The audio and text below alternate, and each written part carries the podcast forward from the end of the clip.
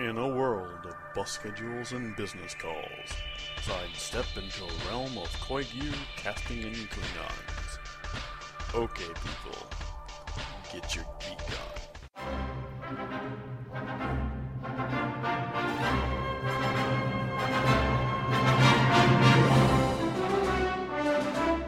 Hi everyone, it's July 21st, 2013, and you're listening to episode 76 of Knit One Geek 2. I'm Karen, I'm Maggie, and we're coming to you from not, not Comic Comic Con. Because if we were at Comic Con, I'd totally be in Loki's pants right now. No, really. and by the way, everybody, Karen is evil, mean, and nasty. She's a wench. That's all I'm saying. Seriously? You, you need to be told this? Like, this is news to you? No, it's not news to me, but I, I'm just reiterating for those who might be new to the podcast. Or anybody who might have forgotten and, you know, is blinded by your sugary facade. Don't you see this halo over my head? And I see the price sticker that came with it. But yes, we'll get into that a little later. yeah, whatever. Well, since you are actively knitting right now, how about we start off with Adventures in Knitting? Sure thing. So I have on my lap right now, not Tom Hiddleston, but I have. Oh! Oh, my brain went to the bad place there.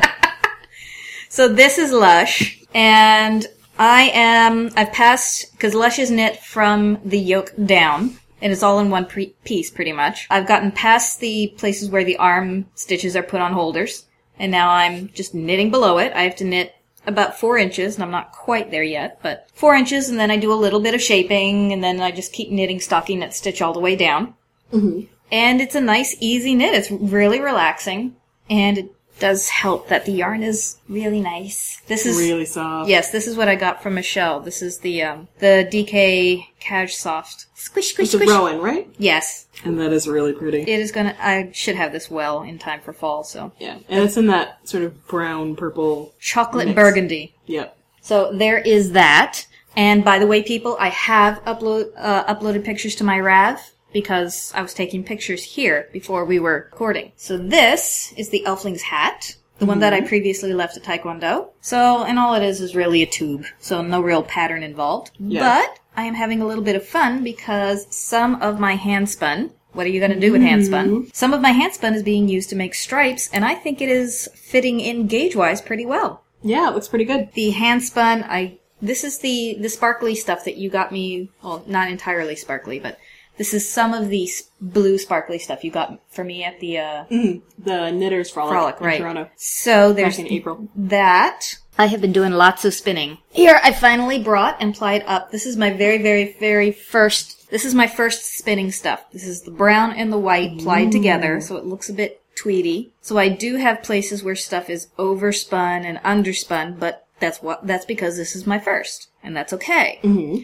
but what i'm doing you realize that's for my little boy right Yeah. okay she's putting on a, a mitten that barely covers her palm That's made for a six-year-old. yeah Yeah, the, the, the, the ribbing at the bottom, the cuff, the bottom of the ribbing, at ribbing just hits my wrist. But what else am I gonna? I don't have that much yarn when I plied it all together, but it Yeah. should be enough to make a pair of mittens, Oh yeah, it'll be enough for mittens. pair of mittens and whatnot. And I asked, I measured it against his hand and added a little bit more because we're not quite at winter yet. And I asked him if he liked them, and he said yes, so that makes me happy. So there's that.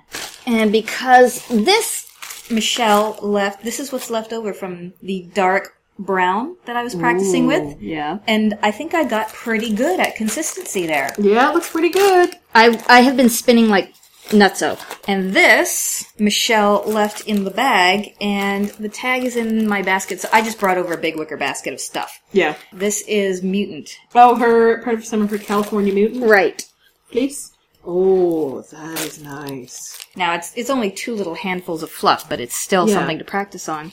That is really cool. Yeah, Michelle bought a California variegated mutant, I think it's Yes, called. yes. Is the breed. Fleece, a little while ago. And we keep calling it the X-Men sheep. Yep. Because really, if you're gonna have mutant sheep, what else are you gonna call them? that one over there's Rogue. That one's Jean Grey. Rose got a little bit of white mixed in. Yeah. And my most recent purchase and doings.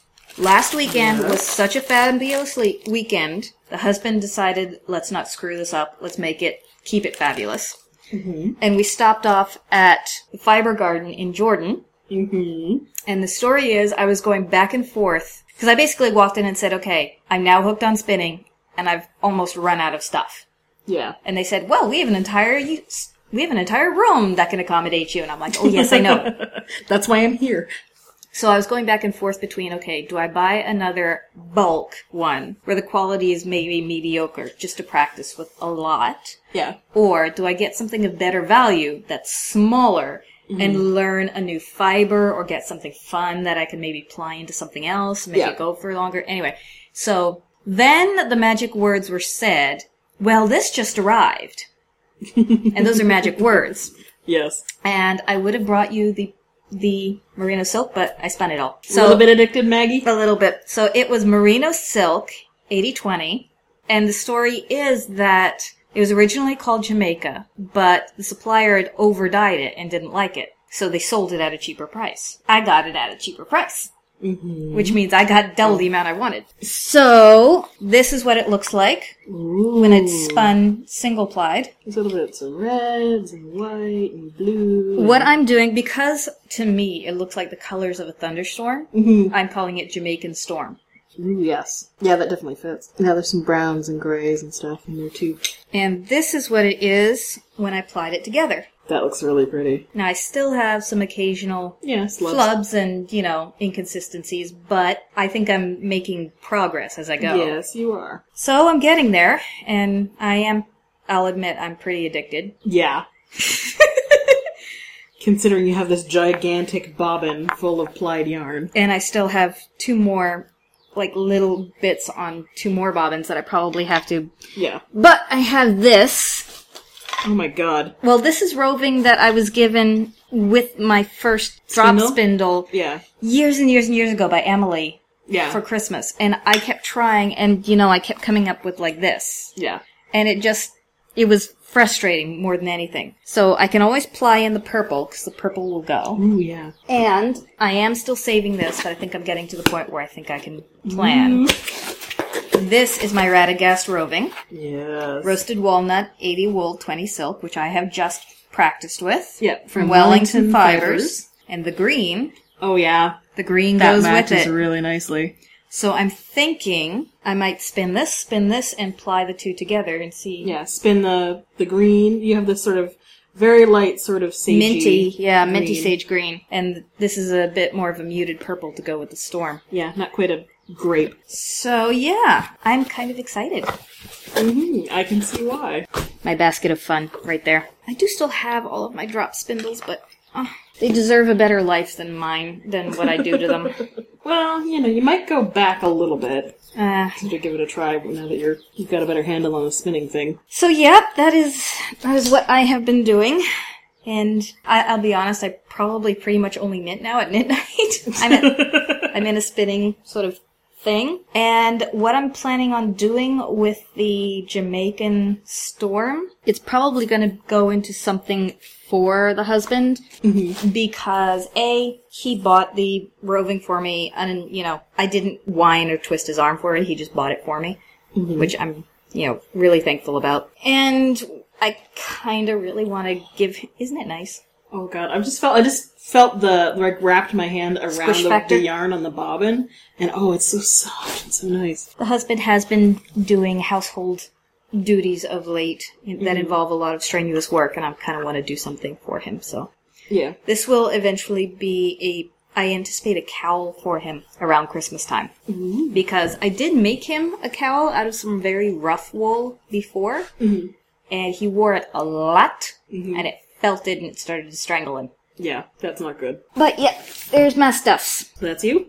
That's me. I do still have the one, the linen stitch cowl in there, but I don't think I've really done anything to it since the last time I sort of scald, mm-hmm. scarred you with it. Make sure I get all of my roving so that Peanut doesn't get any. And I don't have anything else in here, do I? No. Okay, so well, let's see. Well, speaking of cowls, I have finished mm. the improvised cowl. And you know what I gotta say now? I, I have to say it all the time. What? It matches what you're wearing.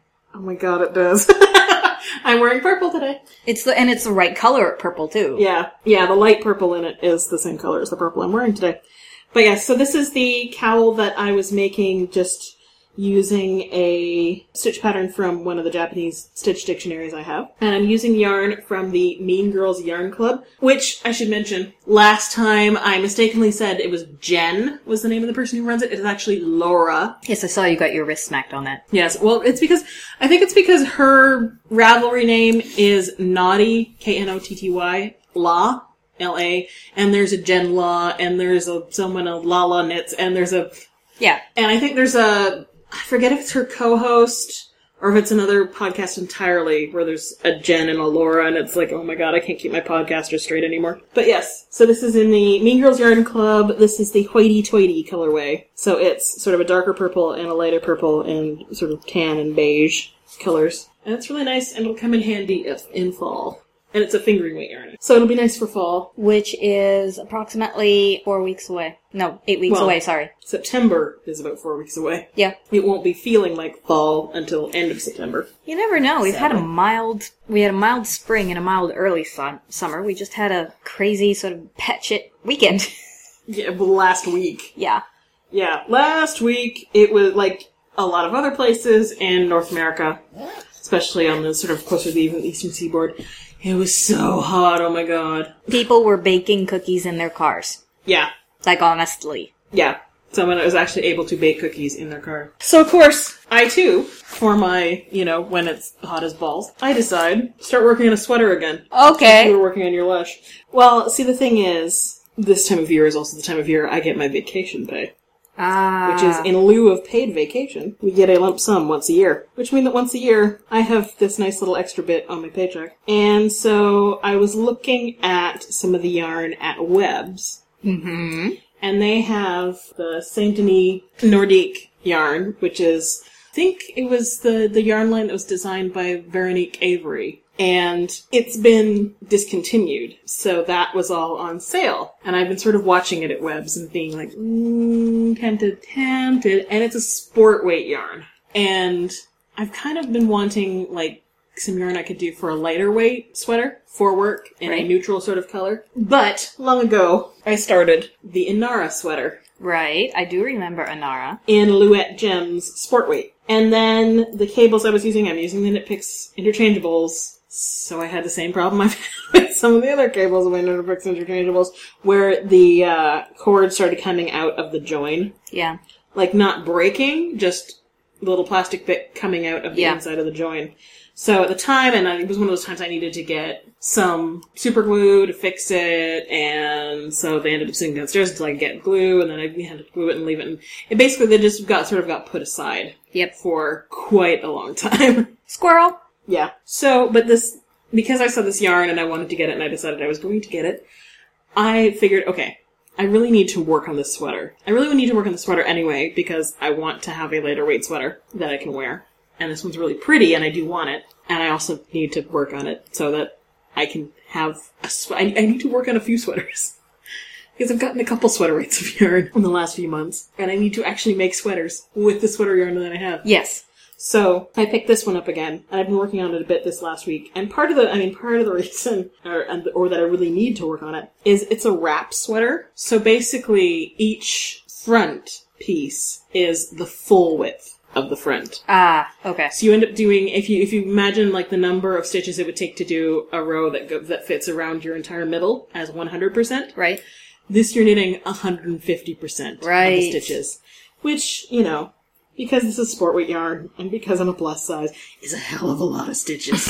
so, it, seriously, it takes me like 15, it takes me 15 minutes to get through one row. I know this because I took it on the bus with me today. I believe it. like, I oh, remember. I was able to get from the terminal to the mall and finish one row, like madly finishing, just as the bus was pulling in. Now, the good thing is, you start it from the, bu- you knit it in one piece, and you knit it from the bottom up. So there's a lace and cable pattern that goes along the bottom of the sweater at the hem, as well as around the sleeves. right. And also goes up each side of the front.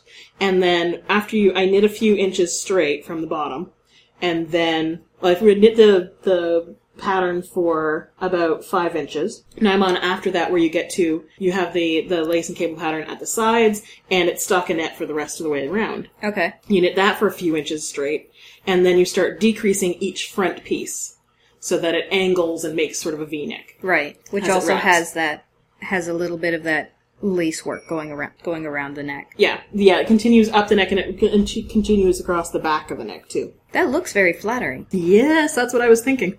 It is by Allison Green and published in Allison Green Will Knit Design. And it's really pretty, and I really want it. It's just there's a heck of a lot of stitches, and even though like I will get to the point where I start decreasing stitches, so it's going to get faster. Yes. You always seem Right to now- pick. You always seem to pick projects like that. You did that for the Lothlorien cape too. Yeah. Well, most of the sc- most of the shawls I knit go the other way. They get longer the farther you go. Okay, fair. It's just this one and Lothlorien. But yeah, it, at the moment it's just the the lots of stitches around, and it does get a bit. It's going to get a bit more unwieldy as I keep going, but I'm going to try and keep moving on it. Especially because, hmm, you know, this is a good thing. I have to give a huge shout out to Webs and their customer service because I ordered when I ordered the the Saint Denis Nordique, I ordered the espresso colorway, which is sort of a very dark. It on the on the screen it looked like if brown and charcoal gray had a baby. Okay. It's a very dark. All right, I'll go with that. brown. I'll go with that. I got the package this last week because it took like a week to get here, which was crazy. Unfortunately, when I opened the package, Yeah, it's bison. this is not espresso. No, it ain't. It's a much. It's a lighter, and it's a much warmer Yeah. sort of brown. The lighting in here is actually making it look even a little darker than it actually is. And I mean, it's not bad, But it's not what you had but it's not the color I wanted. And the thing is, the yarn's on closeout, so I was like, crap. Depending on how the mistake happened, I may or may not be able to get the yarn I actually wanted. So I emailed customer service. They went and looked, and they found the espresso yarn. Okay. Now, one thing was like they had 17 balls of it left. It's 50 gram balls. I needed enough, I needed enough that I was like, fine, I'll just order all 17. I'll have a couple balls left over, but that's good for swatching. I can use it for something else, that sort of thing. So, but that was all they had left on the the catalog. So I guess the good thing is that when I bought it, it then said, okay, there's no more of this. Ah, okay. So it's not like anyone else could go in after and order more balls of it so that there wasn't enough left. okay. So they did find the other balls, and so now they're sending the espresso to me, and they said I can keep the bison yarn Dude! for free, no additional charge. Sweet. So Sweet. I have a free sweater's weight, sweater's worth of yarn, which is awesome. It is awesome. It also means I really need to make more sweaters. You do. You do. to find some place to put it. Or I'm gonna need to buy some yarn off of you. Yeah, maybe. But I was also thinking, because the color isn't quite what I want, I was maybe going to take like one ball of the bison and sort of try dyeing it with a couple things and just see how over dyeing it looks. It's dark enough, I don't know, and, you know, sort of a rich enough color, I'm not sure how another color is going to look over top of it. I don't know if I'm actually going to be able to over dye it Right. into something that I actually like, but we'll see. So yeah, that's on the way. And then other little things I've been working on. I've been working on the socks that I mentioned, the Rib Fantastic socks from by Barb Brown, and they're in the knitting socks with hand painted yarn book. And I have made the pattern before, and it's awesome. And I'm doing it in it's from the Mean Girls Yarn Club. Again, some of their sock yarn. I think this is from episode two, or well, the second year of it. Yeah, and it's in the Run Amok colorway, and it's sort of an orangey and green and pink. And it wasn't my favorite colors when it was all balled up, but it's looking quite nice now that it's sort of striping itself in the sock. And this one, I'm actually almost on the first sock. It's I'm doing this one for they're doing she's doing the summer wank along. Explain, please. It's complicated. I could probably explain. I forget exactly the whole story. Some of it involves, you know, terminology in the lazy, stupid, and god- godless group on Ravelry. But if you go to the Mean Girls Yarn Club group on Ravelry, you'll see threads for it. And basically, it runs from July 1st to August 31st. You can use any of the Mean Girls Yarn Club yarn. You don't have to have been a member, you just have to have the yarn Okay. somehow. And that includes some of the colorways from earlier sessions she's actually made as part of her dyeing through Dizzy, her regular dyeing through Dizzy Blonde Studio, so those count too. And makes it, it can be any pattern, knitting or crochet. You just have to do it between those dates, and it has to be using the Mean Girls yarn. And there is actually a post somewhere. Actually says where the where the name comes from, but I can't find it right now. But and I should mention too that the Mean Girls Yarn Club will be starting will be back open for signups in August. So you probably might you might want to keep an eye on that if you're interested. And uh, I should also mention too these socks might be appearing on TV in Japan. Ha! That's right. These socks might be big in Japan. Because last week I went to Toronto for the day because there was stuff I wanted to do. I can't remember. Oh yeah, I was getting together with Glenna in no, not last week. Duh, week before. Yeah, I got together with Glenna in Toronto, and we were deciding where to go. And we were like, she was like, "Well, do you want to go to cafe and knit, or do you want to go to yarn stores?" I'm like, "Well, Purple Purl is both." So we decided to meet up there. We'd sit and knit for a while, you know, maybe take a little browse around the store.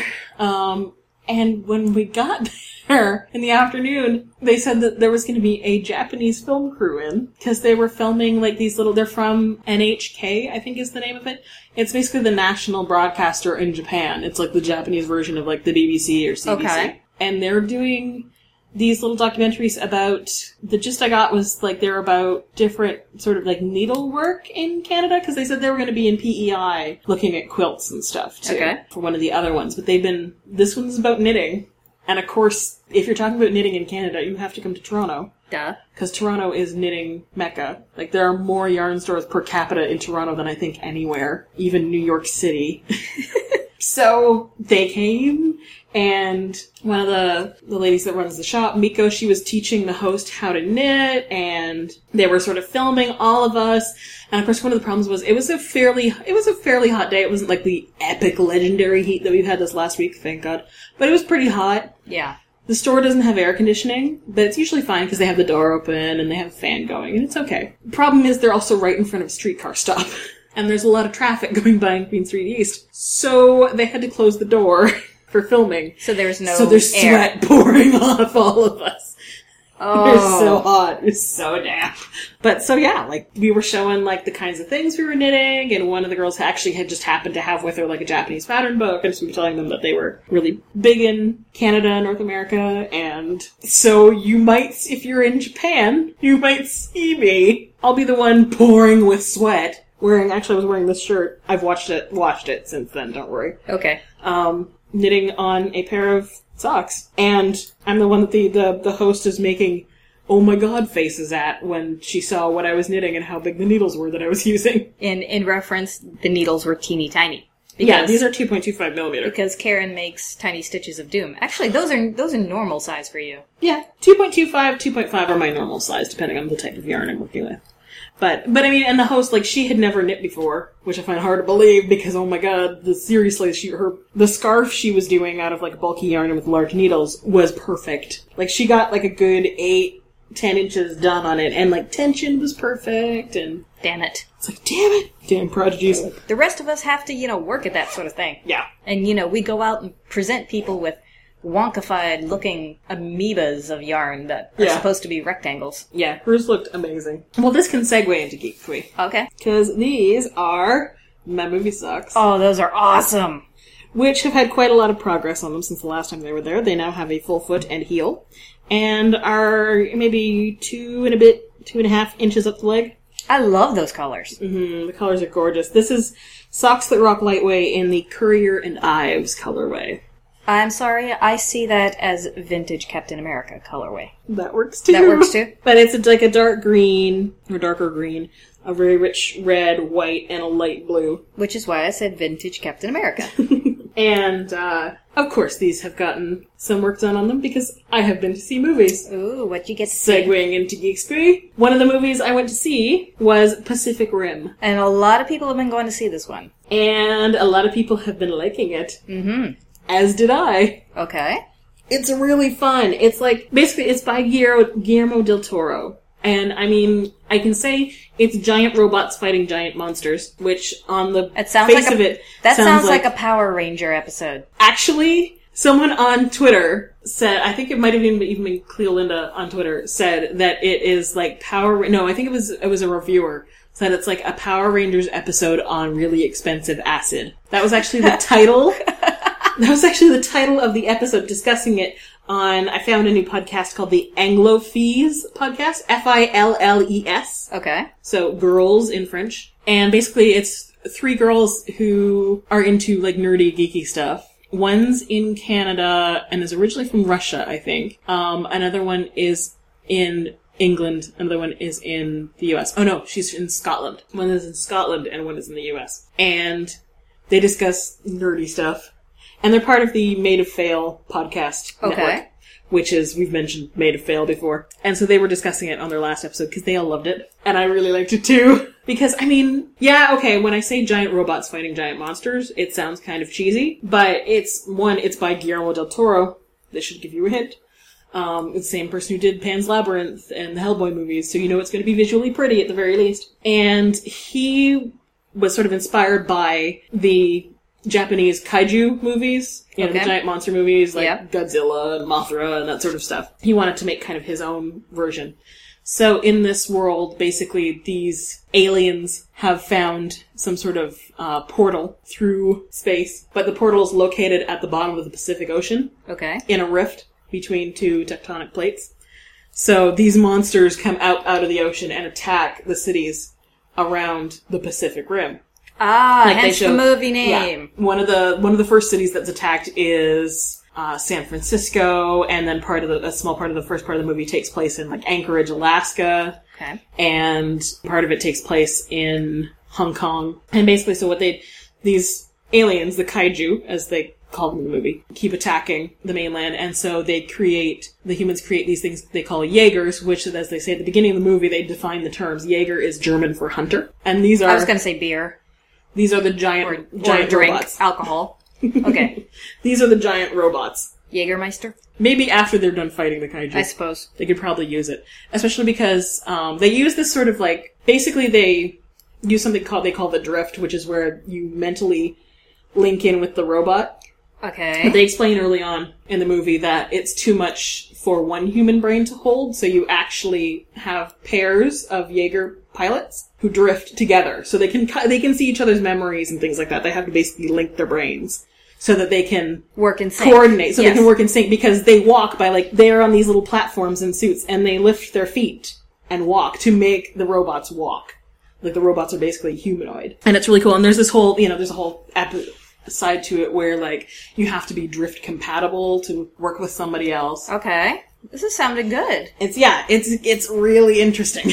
and they have and then they you know, a lot of the movie spent like there's a yes there's a big portion of the movie which are like giant robot on monster fights, which are pretty damn cool, I must Okay. say. Like it's kind of fun seeing, especially because these things like they use the robots go up to the monsters and they start punching them.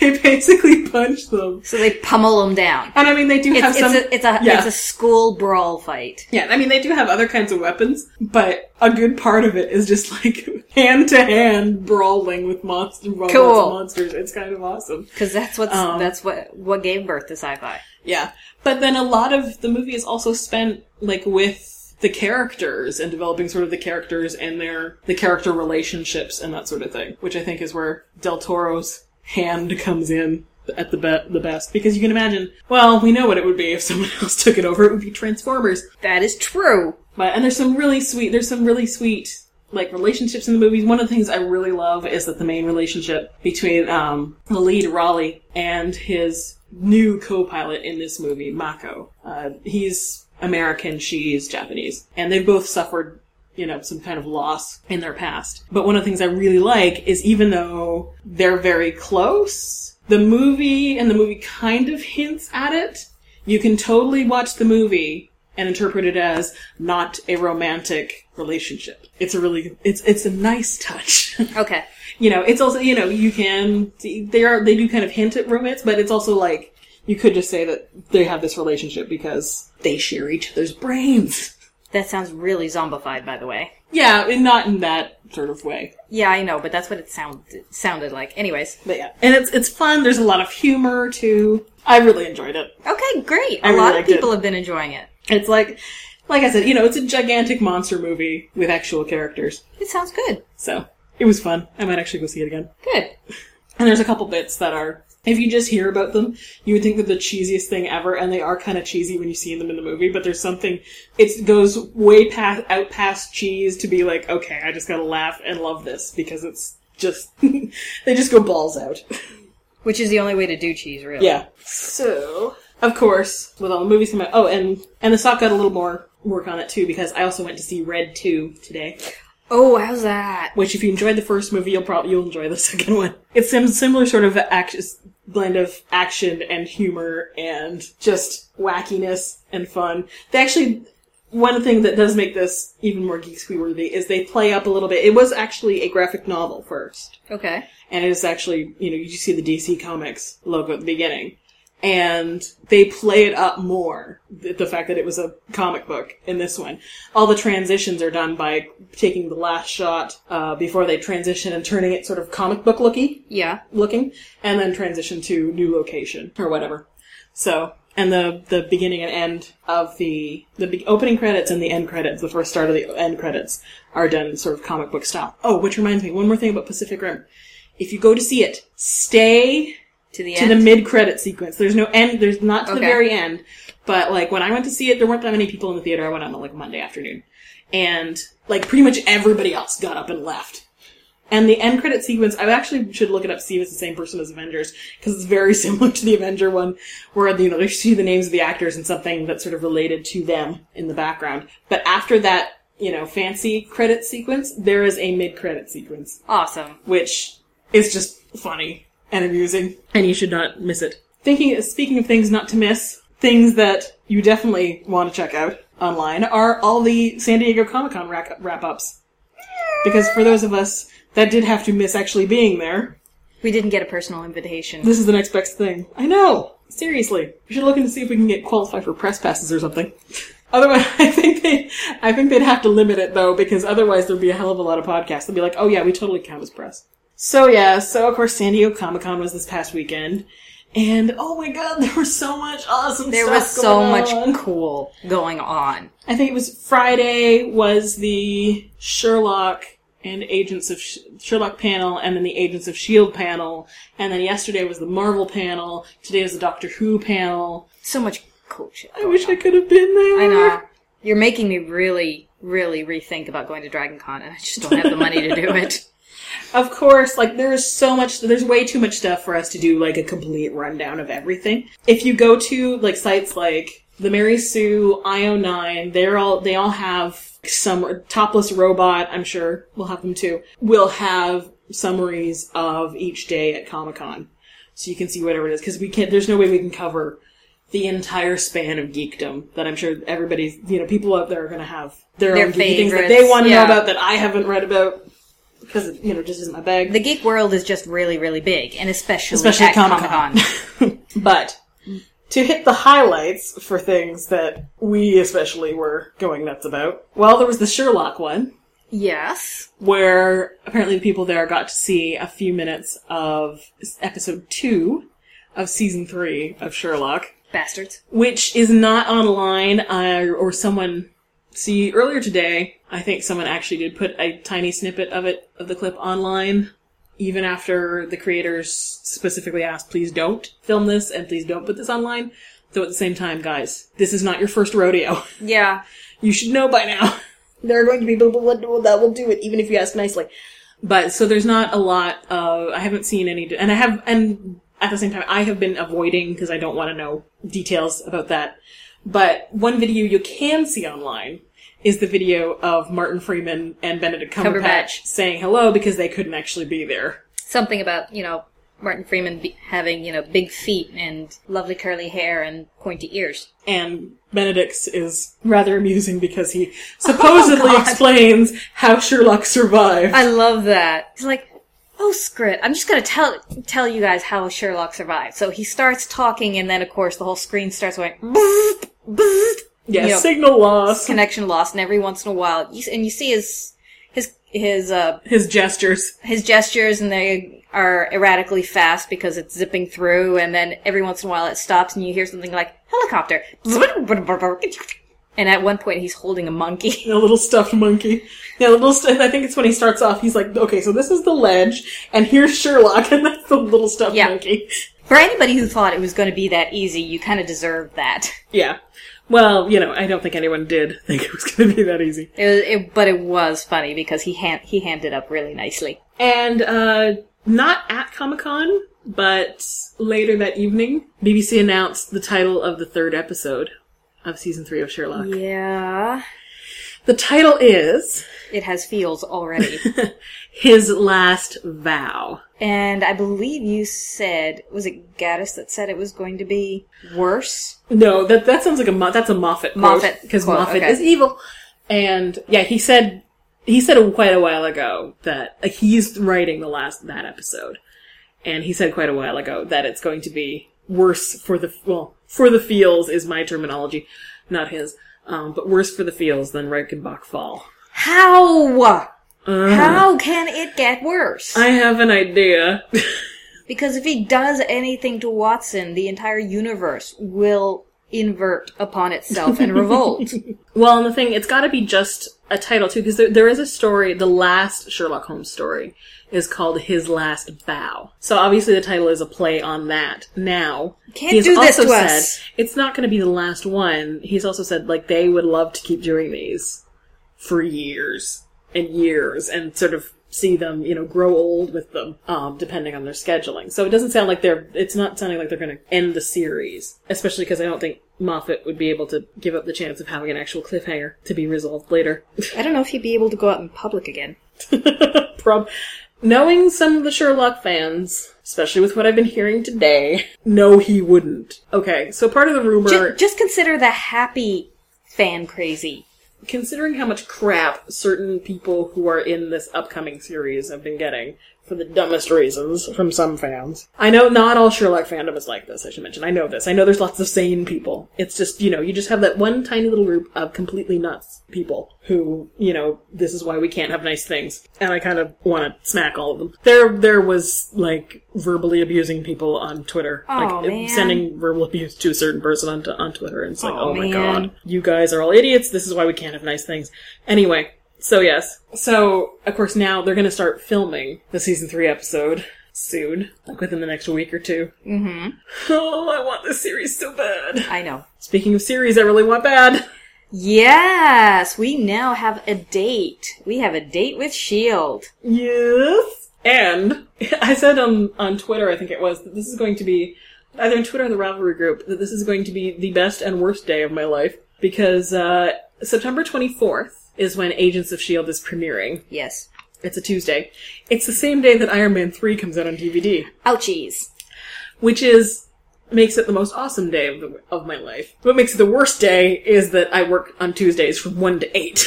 So, and S.H.I.E.L.D. starts at 8. So it's not like, you know, if I had the day off, I'd be able to watch Iron Man 3 and then watch Agents of S.H.I.E.L.D. Instead, I was thinking, you know, maybe we can, if people wouldn't mind either rewatching or starting to watch it at 9 Eastern Daylight Time, we could maybe take advantage of the little chat room that comes along with our Ravelry group I'm all on the for forum it. page. I will wait. But it will have to be at 9 o'clock because I will not get home until 8.30 and I need to get dinner.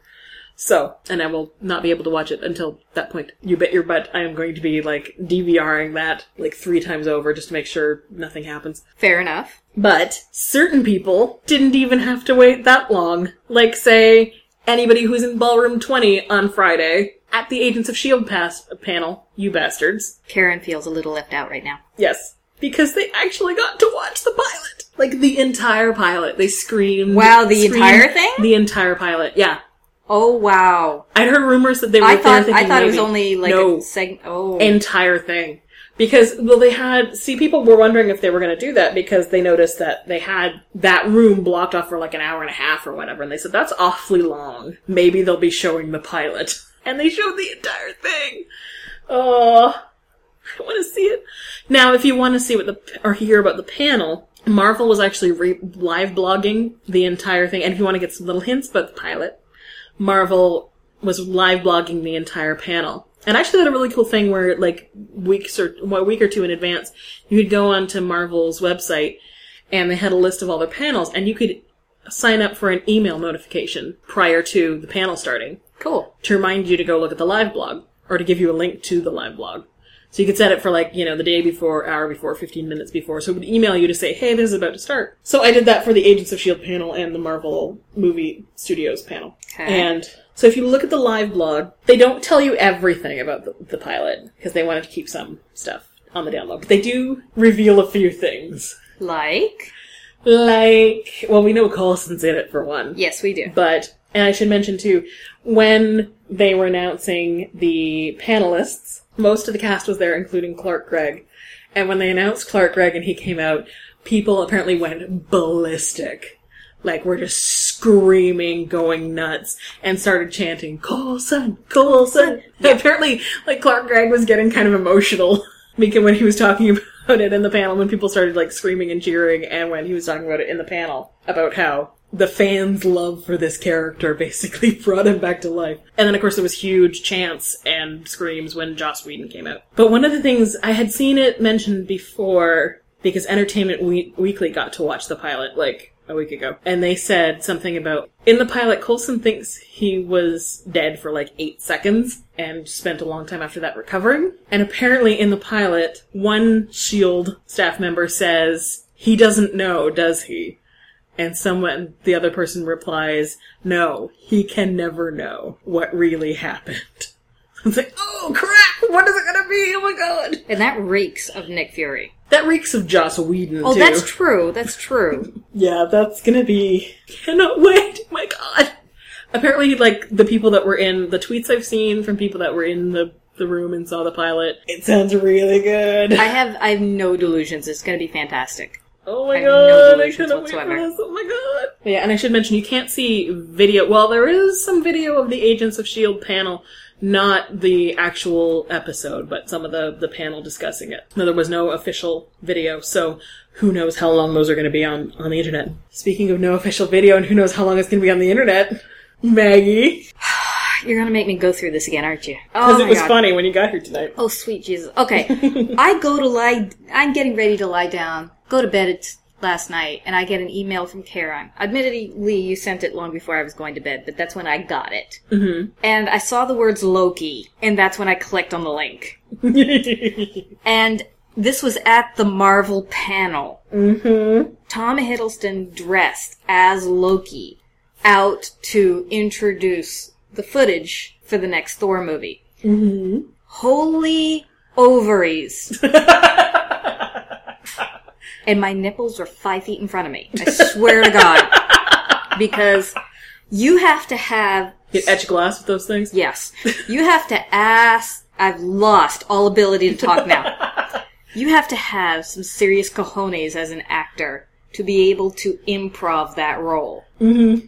Out in front of the crowd. Now we all know that Loki is the bad boy that has more fangirls than the hero. Yes. But you still have to have some cojones to be able to come out. And he is strutting back and forth across the stage and just, eh, you know, calming everybody down. Yeah, Very instead of being like, you should have let me rule you when you had the chance. And Yeah. all this other, like, this great. walking by and just going kneel, and then just keep walking and like, "Ah!" and then to climax it all, what is my name? And the crowd yells back Loki. What is my name? Loki. and you just and you just see him like leaning back, holding his arms out, and I'm just sort of like sitting in my sitting in my at my desk at home, going, I'd scream your name all night long, baby. Seriously. There is actually a few times if you watch the video. I actually posted both videos. There's one that ha- that starts right at the very beginning, like as soon as he came out, someone started it and didn't go all the way through. And there's another one that starts like just maybe like half a minute after he starts. So you get basically between the two, you can get the whole thing. So when I get here tonight, you know, I put my stuff down, I say hello to Karen, I say hello to her mom, and then I turn around and pretty much do the big flappy hand assault on Karen, going, Evil wench of fiery death, do you know what you did to me? And from the sounds of the of the cackling and the chuckling laughter. yes, yes, she does. Yeah, I knew you were gonna flip out. She does know what she did to me. Holy ovaries. Well, especially because I well, I was flipping out when I saw it because oh my god, Tom Hiddleston actually went out as Loki, and like in full costume, and oh my god, that Full was just so costume, perfect. the hair, and everything. everything, the mannerisms. And Though there was a few times, like there is, a, if you watch the video, there is a few times where you can see him start to crack. yes, Where it's it's not Loki, it's it's Hiddleston giggling, And he's trying. He's trying so hard to hold it. oh my god. but he can't because it's just too amazing. Oh my god. Now, of course, as I, I thought just before Maggie got here, the only thing that could have made it more awesome Because if Clark Gregg came out. as Coulson. See, I, in my in my head, that would be Loki, you know, rearing up the crowd, and then all of a sudden out from maybe like a door in the panel behind or something like that. Mm-hmm. Clark Gregg with full glasses on and everything would just step out and stand behind him, Loki none the wiser, and thinking that all of the cheering would be for him. Yeah. That that would be a total Clark Gregg thing to do. I was thinking, or just as he's about to leave, Clark Gregg coming out dressed as Coulson with the destroyer gun. Yes. And Coulson, Loki just being like, whoop, off he goes. Excuse me, that's my Asgardian cell phone calling. But yeah, of course, for that panel, Oh. for that panel, it was, uh, they were talking about Thor, the Dark World, and Captain America 2, the Winter Soldier. And they showed, I think, I know they showed clips from Thor. I think they did of Captain America 2 as well. And again, you can, there's a live blog for that whole thing, so you can see, you know, what people were talking about. And there's, I think there's some video that, you know, the audience captured up. Again, I don't know how long it's going to be up, but, uh, where you can see them discussing that. And those two both look really interesting. I can't wait. You're a bitch, you know that? but you love me. Yes, alright, fine. What was it you said the other week at Knit Night? I say a lot of things at Knit night. I'm a bad influence. Oh god. You're like, you're such a bad influence. And I'm so, I'm so glad you're we're my friend. Well, we've circled, let's see, we have gone Shield, we have gone to Avengers and Thor. We did touch on Sherlock, and we should probably mention that a certain uh, actor from Sherlock is going to be doing an what would you say it would be called? I will be acting in another series for as long as I'm allowed to be kept alive. My character is allowed to be kept alive. Oh yes, yes. Because before before Comic Con, some news came out about another show, favorite of nerds. Game of Thrones, also it's- also known as Boob, Sex, and Death. Yeah, not necessarily in that order. There's going to be a new cast member joining in season four. And you might recognize him from the Sherlock BBC show, Yes, because it's Mark Gatiss, otherwise known as Mycroft Mycroft. Holmes. I kind of want him to go into Game of Thrones with the umbrella.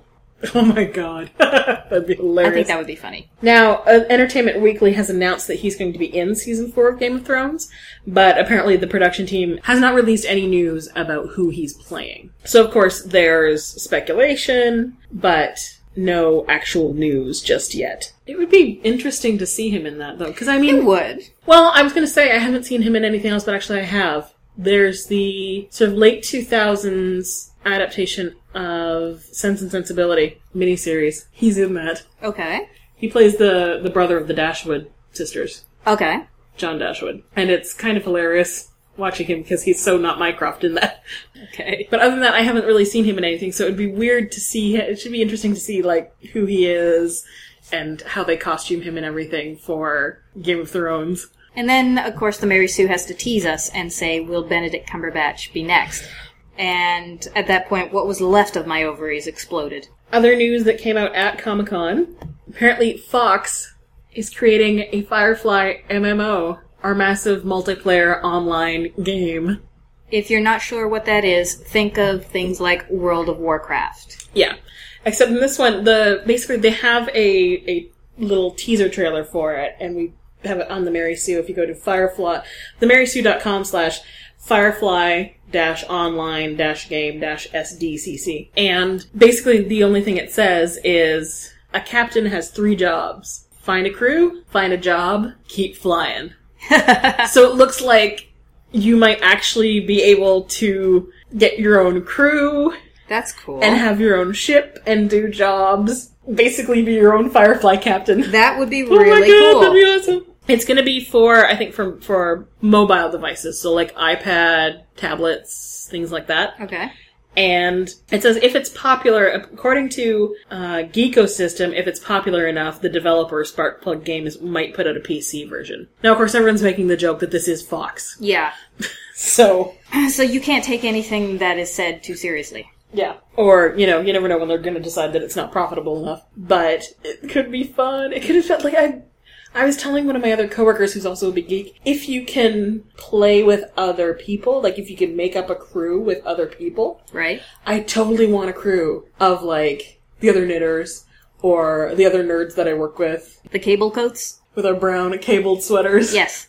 I bet I'd have to actually have to make one. Well, you've got bison, certainly got, don't you? I've certainly got the brown yarn. But yeah, so there's not a lot of news for it. There's just that little teaser trailer. It's supposed to come out next summer, so All right. 2014. So we'll wait and see if Fox makes good. Yeah, we'll see what happens. Oh, and just before we leave Comic Con, one other thing I wanted to mention. There is a charity called Nerds versus Aliens. It's actually the well, it's the name of the the San Diego Comic Con fundraiser supporting Operation Smile, which is a charity that are treatment to those with like cleft lip, cleft palate, or other facial deformities Okay. to children around the world. I think it's one of the ones where, like, you know, children in developing countries or countries where they might not have the, the medical facilities, they will actually pay for that child to fly to Britain, the United States, Canada, something like that, and have the, the reconstructive surgery to fix a cleft lip or a cleft palate Okay. and those sorts of things. Cool. So to support that, they got a whole bunch of nerd icons like Nathan Fillion, Felicia Day, Stan Lee, Grant Imahara, and created these amazing prints of basically your favorite nerds fighting aliens. And these are some seriously like there's one here of Stan Lee in a giant mech piloting this thing that's shooting looks like well not lasers but bullets. There's one of know, Seth Green and some sort of like flying thing shooting out the cockpit of a flying thing. There's And of course, Nathan. Nathan Fillion in a spacesuit holding a giant nerd HQ flag as though he's rallying the troops into battle. Where's the one of Felicia Day? There she is. She's got rocket boots, that's what it is. And like laser guns and stuff. It looks awesome. Way cool. Yes. Apparently, they had canvas wrapped prints that are being auctioned off. And they had pictures and posters that were on sale at Comic Con. Mm-hmm. And they actually had a, a big mural of these. I think these are all part of like one big mural.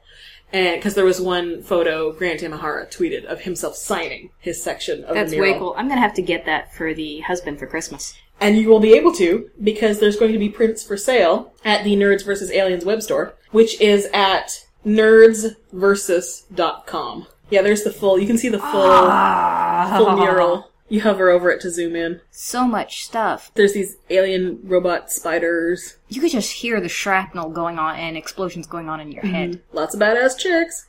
Here's Grant. Lots of God. badass chicks, Look chicks at 'em in this, actually. Yay! That's awesome! Oh my god, is that Chris Hardwick's head in a jar?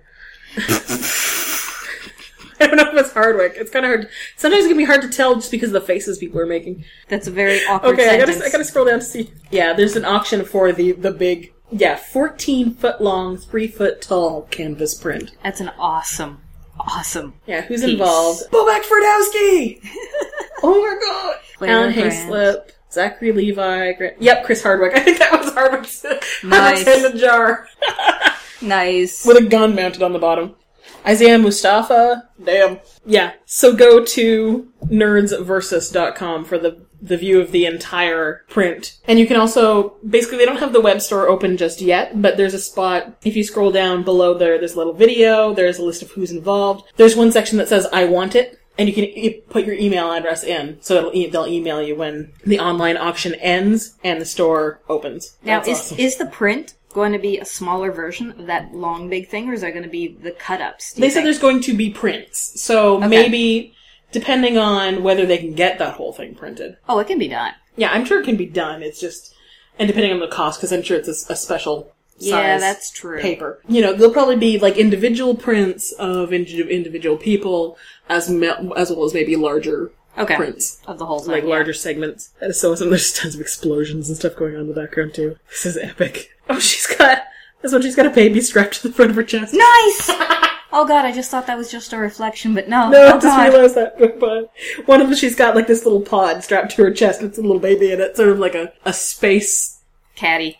Baby, one of those little, you know, chest baby carriers. That's awesome. I might have to keep an eye on that for prints. Cause, oh my god. Okay. And of course, one last thing. Last weekend, there was some big news that came out about a book that had gotten very good reviews, but had only sold about 1500 copies. At least until, you know, a week ago yesterday. Because it turns out The author is not actually a he. the author is actually a she, and a very well known she. Yes. The book, The Cuckoo's Calling, written by Robert Galbraith, is actually written, By J.K. Rowling. and it's a, basically, it's a police crime Detective detective novel. sort of novel. It's, you know, more along the lines of Ian Rankin. But yeah, so basically it's about the murder of a, well, apparent suicide of a supermodel, which, you know, her brother believes was not a suicide. And the the hero of the book, Cormoran Strike, that's a very J.K. Rowling sounding name, Yeah, it does. is ex-military, now working as a private investigator. So it's it just sounds like, you know, ordinary mystery novel. Again, got good reviews, but no one really took that much notice of it Until. until all of a sudden turns out J.K. Rowling was the author. And apparently, like, the Sunday Times released that, well, according to the original um, American Press report, the Sunday Times in Britain said they were investigating it because the day, the first novel, like, this was the debut novel from this author, and it was so well received. They were like, okay, how does a first time writer write something this good? They said that they, the clues were that the, that Rowling and Galbraith shared the same agent and editor, and that Little Brown also, who published this book, also published, uh, The Casual Vacancy. Mm-hmm. And then, but then I heard something else too, that it was actually like one of her lawyers, or something like that, that, that spoke up when they shouldn't. And apparently Rowling was not terribly happy about this. Oh, I, I, which I can totally understand. I can understand. I hand her props for, for doing this. And Because- from what I read, this is the reason why she had her name down as J.K. Yeah. Rowling instead of her Joanne, name. Yeah. yeah. Because it was thought that preteen to teen boys wouldn't want to, Yeah, yeah, young boys wouldn't want to read a book about Yeah, a boy that was written by a woman. Yeah, same thing with well, same thing with S.E. Hinton, who did a lot of really classic children's books, especially children's book for guys, like The Outsider. S.E. Hinton is a woman. It's like it's well now it's also more partly so she can probably be taken seriously in the genre Yes. because again male mystery authors probably taken more seriously but beyond the gender part of it there's also the i want people to read this book And not and just not be thinking, not be judging it by this is by J.K. Rowling. right, right. Yeah. She just said she Props just wanted to her for it. She just wanted to. She know, wanted honest. this other thing. She wanted honest feedback. Yeah, she said she wanted. She said it had been had, it had been a liberating experience, so, you know, to get to publish without hype or expectation, and pure pleasure to get feedback from publishers and readers under a different name. Because, like, yeah, this way she gets honest feedback. Yeah. like you know the starred reviews in I think Publishers Weekly and Library Journal were two of the ones that I heard gave her gave it like a starred review, which is their these are exceptionally better than Okay. the other books. Like they'll they'll say yeah this is pretty good or something like that in the review, but when they star it, that means this is really good. You know those are made on the merits of the book because no one knew who this author was. Unlike Casual Vacancy or any other book she writes where, you know, some people are going to be, might look at it with a more favorable eye because they really like J.K. Rowling and they really want it to be good. Other people might look at it with a more negative eye because it's J.K. Rowling and either it's J.K. Rowling and she writes children's books or it's J.K. Rowling and this isn't a, isn't, isn't a Harry Potter book. Right. And I want it to be another Harry Potter book. So, apparently, like, sales have gone up like 300,000%. Oh, go figure. And I saw that actually a lot of places were having trouble getting copies. When I first heard this, it was Saturday night, and I tweeted, well, a lot of libraries are going to be making emergency orders with their distributors come Monday morning. I bet. Because I know our local library only has five copies. It now has 55 holds on it. I know, like, bookstores said they, a lot of bookstores didn't have it, or they only had, like, one copy. I think there's one bookstore said, we just sold the last copy that we had, like, last week, just before this news came out, so now they're scrambling to get copies. Oh, good lord. But apparently a second book in the series is expected to be published next summer. So she's going to be continuing with this series as well. Okay. I have a copy on hold for me. It's actually on its way to one of the branches. It will be there Now, do on you- Tuesday. Do you think, considering now that everything's out in the open, is she going to publish under her own name for the next one? I think she's going to keep it under under this name. Like they might put something on the cover. Well, 'cause see, there's a bunch of other authors like I think Anne Rice does it. yeah, and well, Anne Rice is published under a couple different names. The one that one that I'm thinking is um, Nora Roberts. She has Nora Roberts writes romance novels. She does write some has some more like romantic suspense stuff under her real name. But she also started publishing a series under the name J.D. Robb, which is the um, basically it's called the In Death series. I can't remember the name of the the characters. Eve, I think, is the first, is the female lead, but it's actually it's romantic suspense, but it's also set in slightly in the future. Okay. So because it was so different from what she was usually writing, I think is why she used the pseudonym. All right. Of course, people have long known that they're the same one, so now it's all the books are labeled Nora Roberts writing as J.D. Robb, or you know Okay. J.D. Robb, also Nora Roberts. So they might do the some, sort of the same thing. You know, J.K. Rowling writing as Robert Galbraith, that sort of thing. Same thing. Stephen King has the same thing with his uh, Richard Bachman books. There was once an editor that I worked with, and she just decided that she was going to give everybody in the office pseudonym names. She was going to make up pseudonym names for everybody, and I Okay. loved mine. Rosamond Sage Thornberry. And what would Rosamund Sage Thornberry create? Lots of uh, erotic Loki sex. Fifty Keeping Shades of with- Asgard. oh my god. My brain goes into some wrong place. Then again, I'm sure that would be tamer than half the stuff on Sure. Archive of Our Own. Our Yeah. Own. If you can think of it, there's fanfic for it. Yeah. And I have I have seen the the fic the Avengers fic meme. There is there is fic for. Anyway. so yes, segueing into cravings, covets, and crushes on that note. Woo! Because the Harry Potter connection does apply. does There- segue. Not so had a- much the Loki sex. We have the Loki sex always applies. Anyways, there was a doozy of a uh, scra- knitting scramble in the knitting group this this week Yes. because uh, the illustrious Michelle alerted to our attention a certain interweave magazine. Yes. Some of you may have remembered a special issue that came out in the past of Jane Austen knits. Yeah. That's actually a continuing series that they do seasonally, I think twice a year. And now it seems that the unofficial Harry Potter knits Just is unfortunately not physically available anywhere yet. Except for in the US. Yeah. by the time this comes out, it'll be available. Yeah, but only in the US because Only in the US. because of the the copyright. and yeah. No, Michelle managed to get her hands on a copy of the digital version. So we got to at least skim through and see. And Yeah. And I think pretty much all the patterns are up on Ravelry now. are they? Yes. I checked the other day because they actually have the the digital version we were looking at.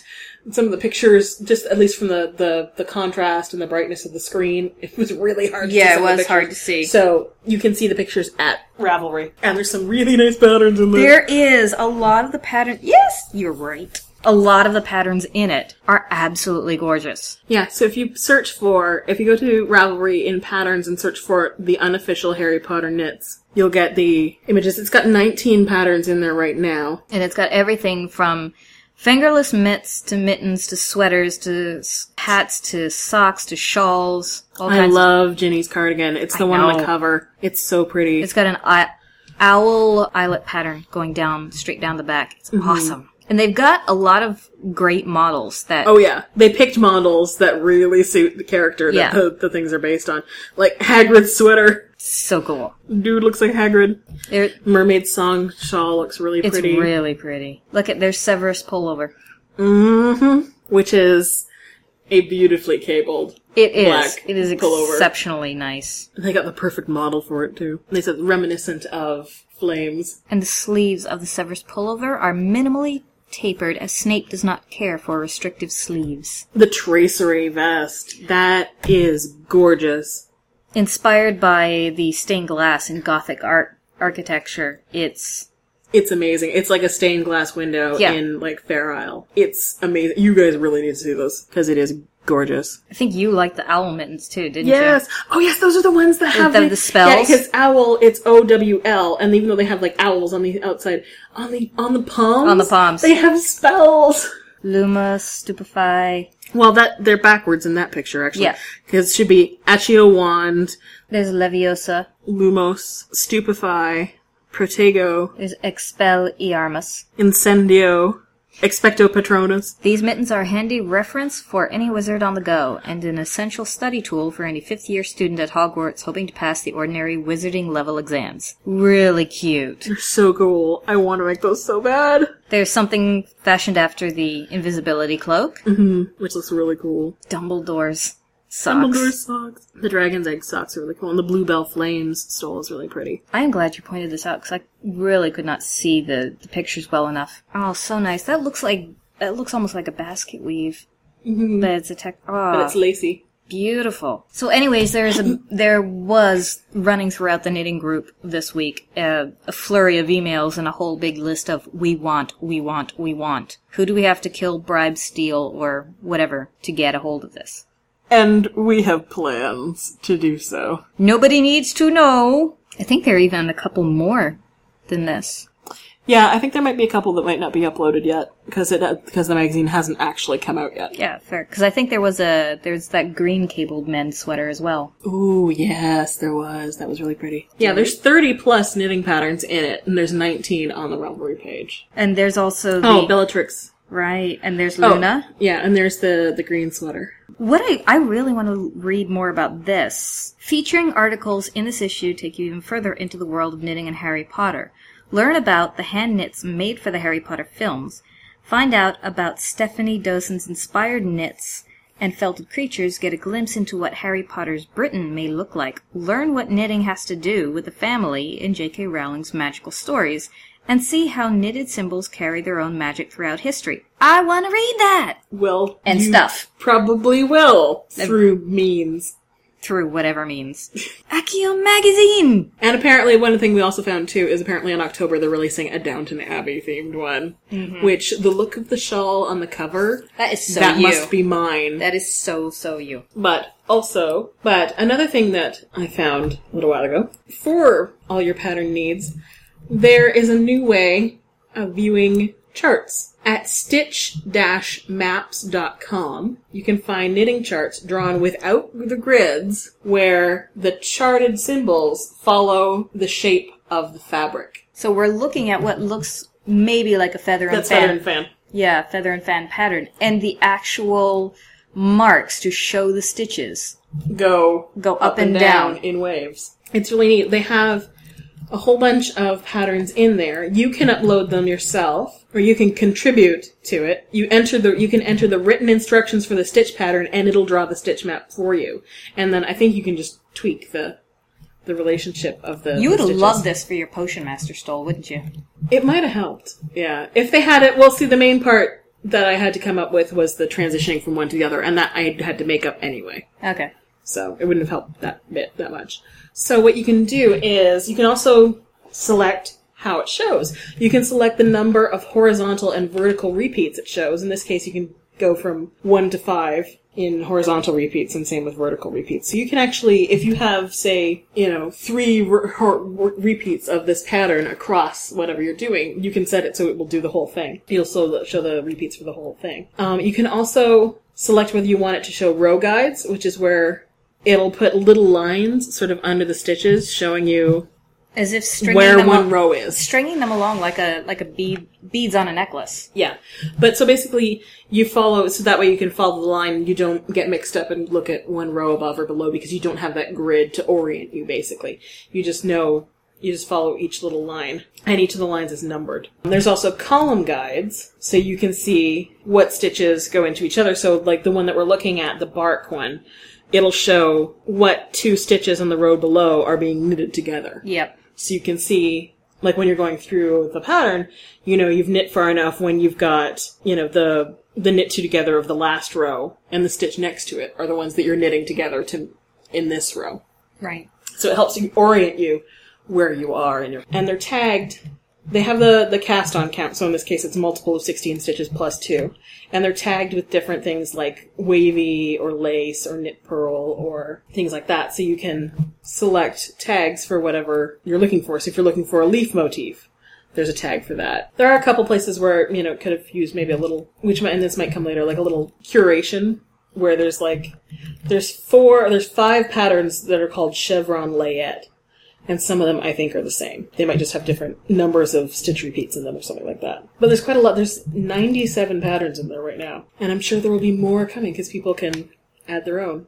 And because you can see the way the fabric is shaped, you can get a better idea just looking at it of what the fabric's going to look like. Yeah. Like you can look at this, the Chinese lace variant, and you can see exactly what the fabric's going to look like, really. Once it's knit. So we got a little package from a listener from Laura, all the way in Germany, and I know sort of a vague idea of what's in it because it's kind of the, the customs label is kind of obvious and you can't miss it.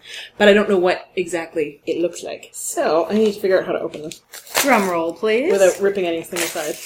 Speaking of findings, when I saw these two little gifts enclosed in this letter, I immediately thought of the two of you and had to buy them. Uh oh. And didn't even know that it would be especially perfect for Maggie at the time. Oh dear.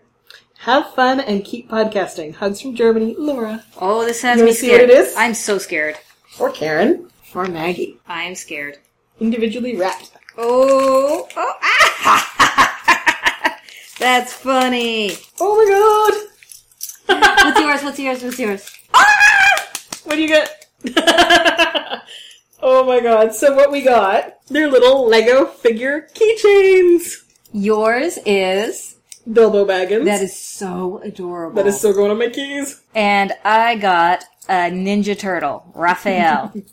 And of course, like she said in her letter, it's especially appropriate for you. oh my god, yes. Now, she didn't even realize it because you I- have another keychain to put your house keys on. Well, yes, that, and I'm now training for my brown belt. yes, that too. So, E, thank you, Laura. Whee! These are awesome.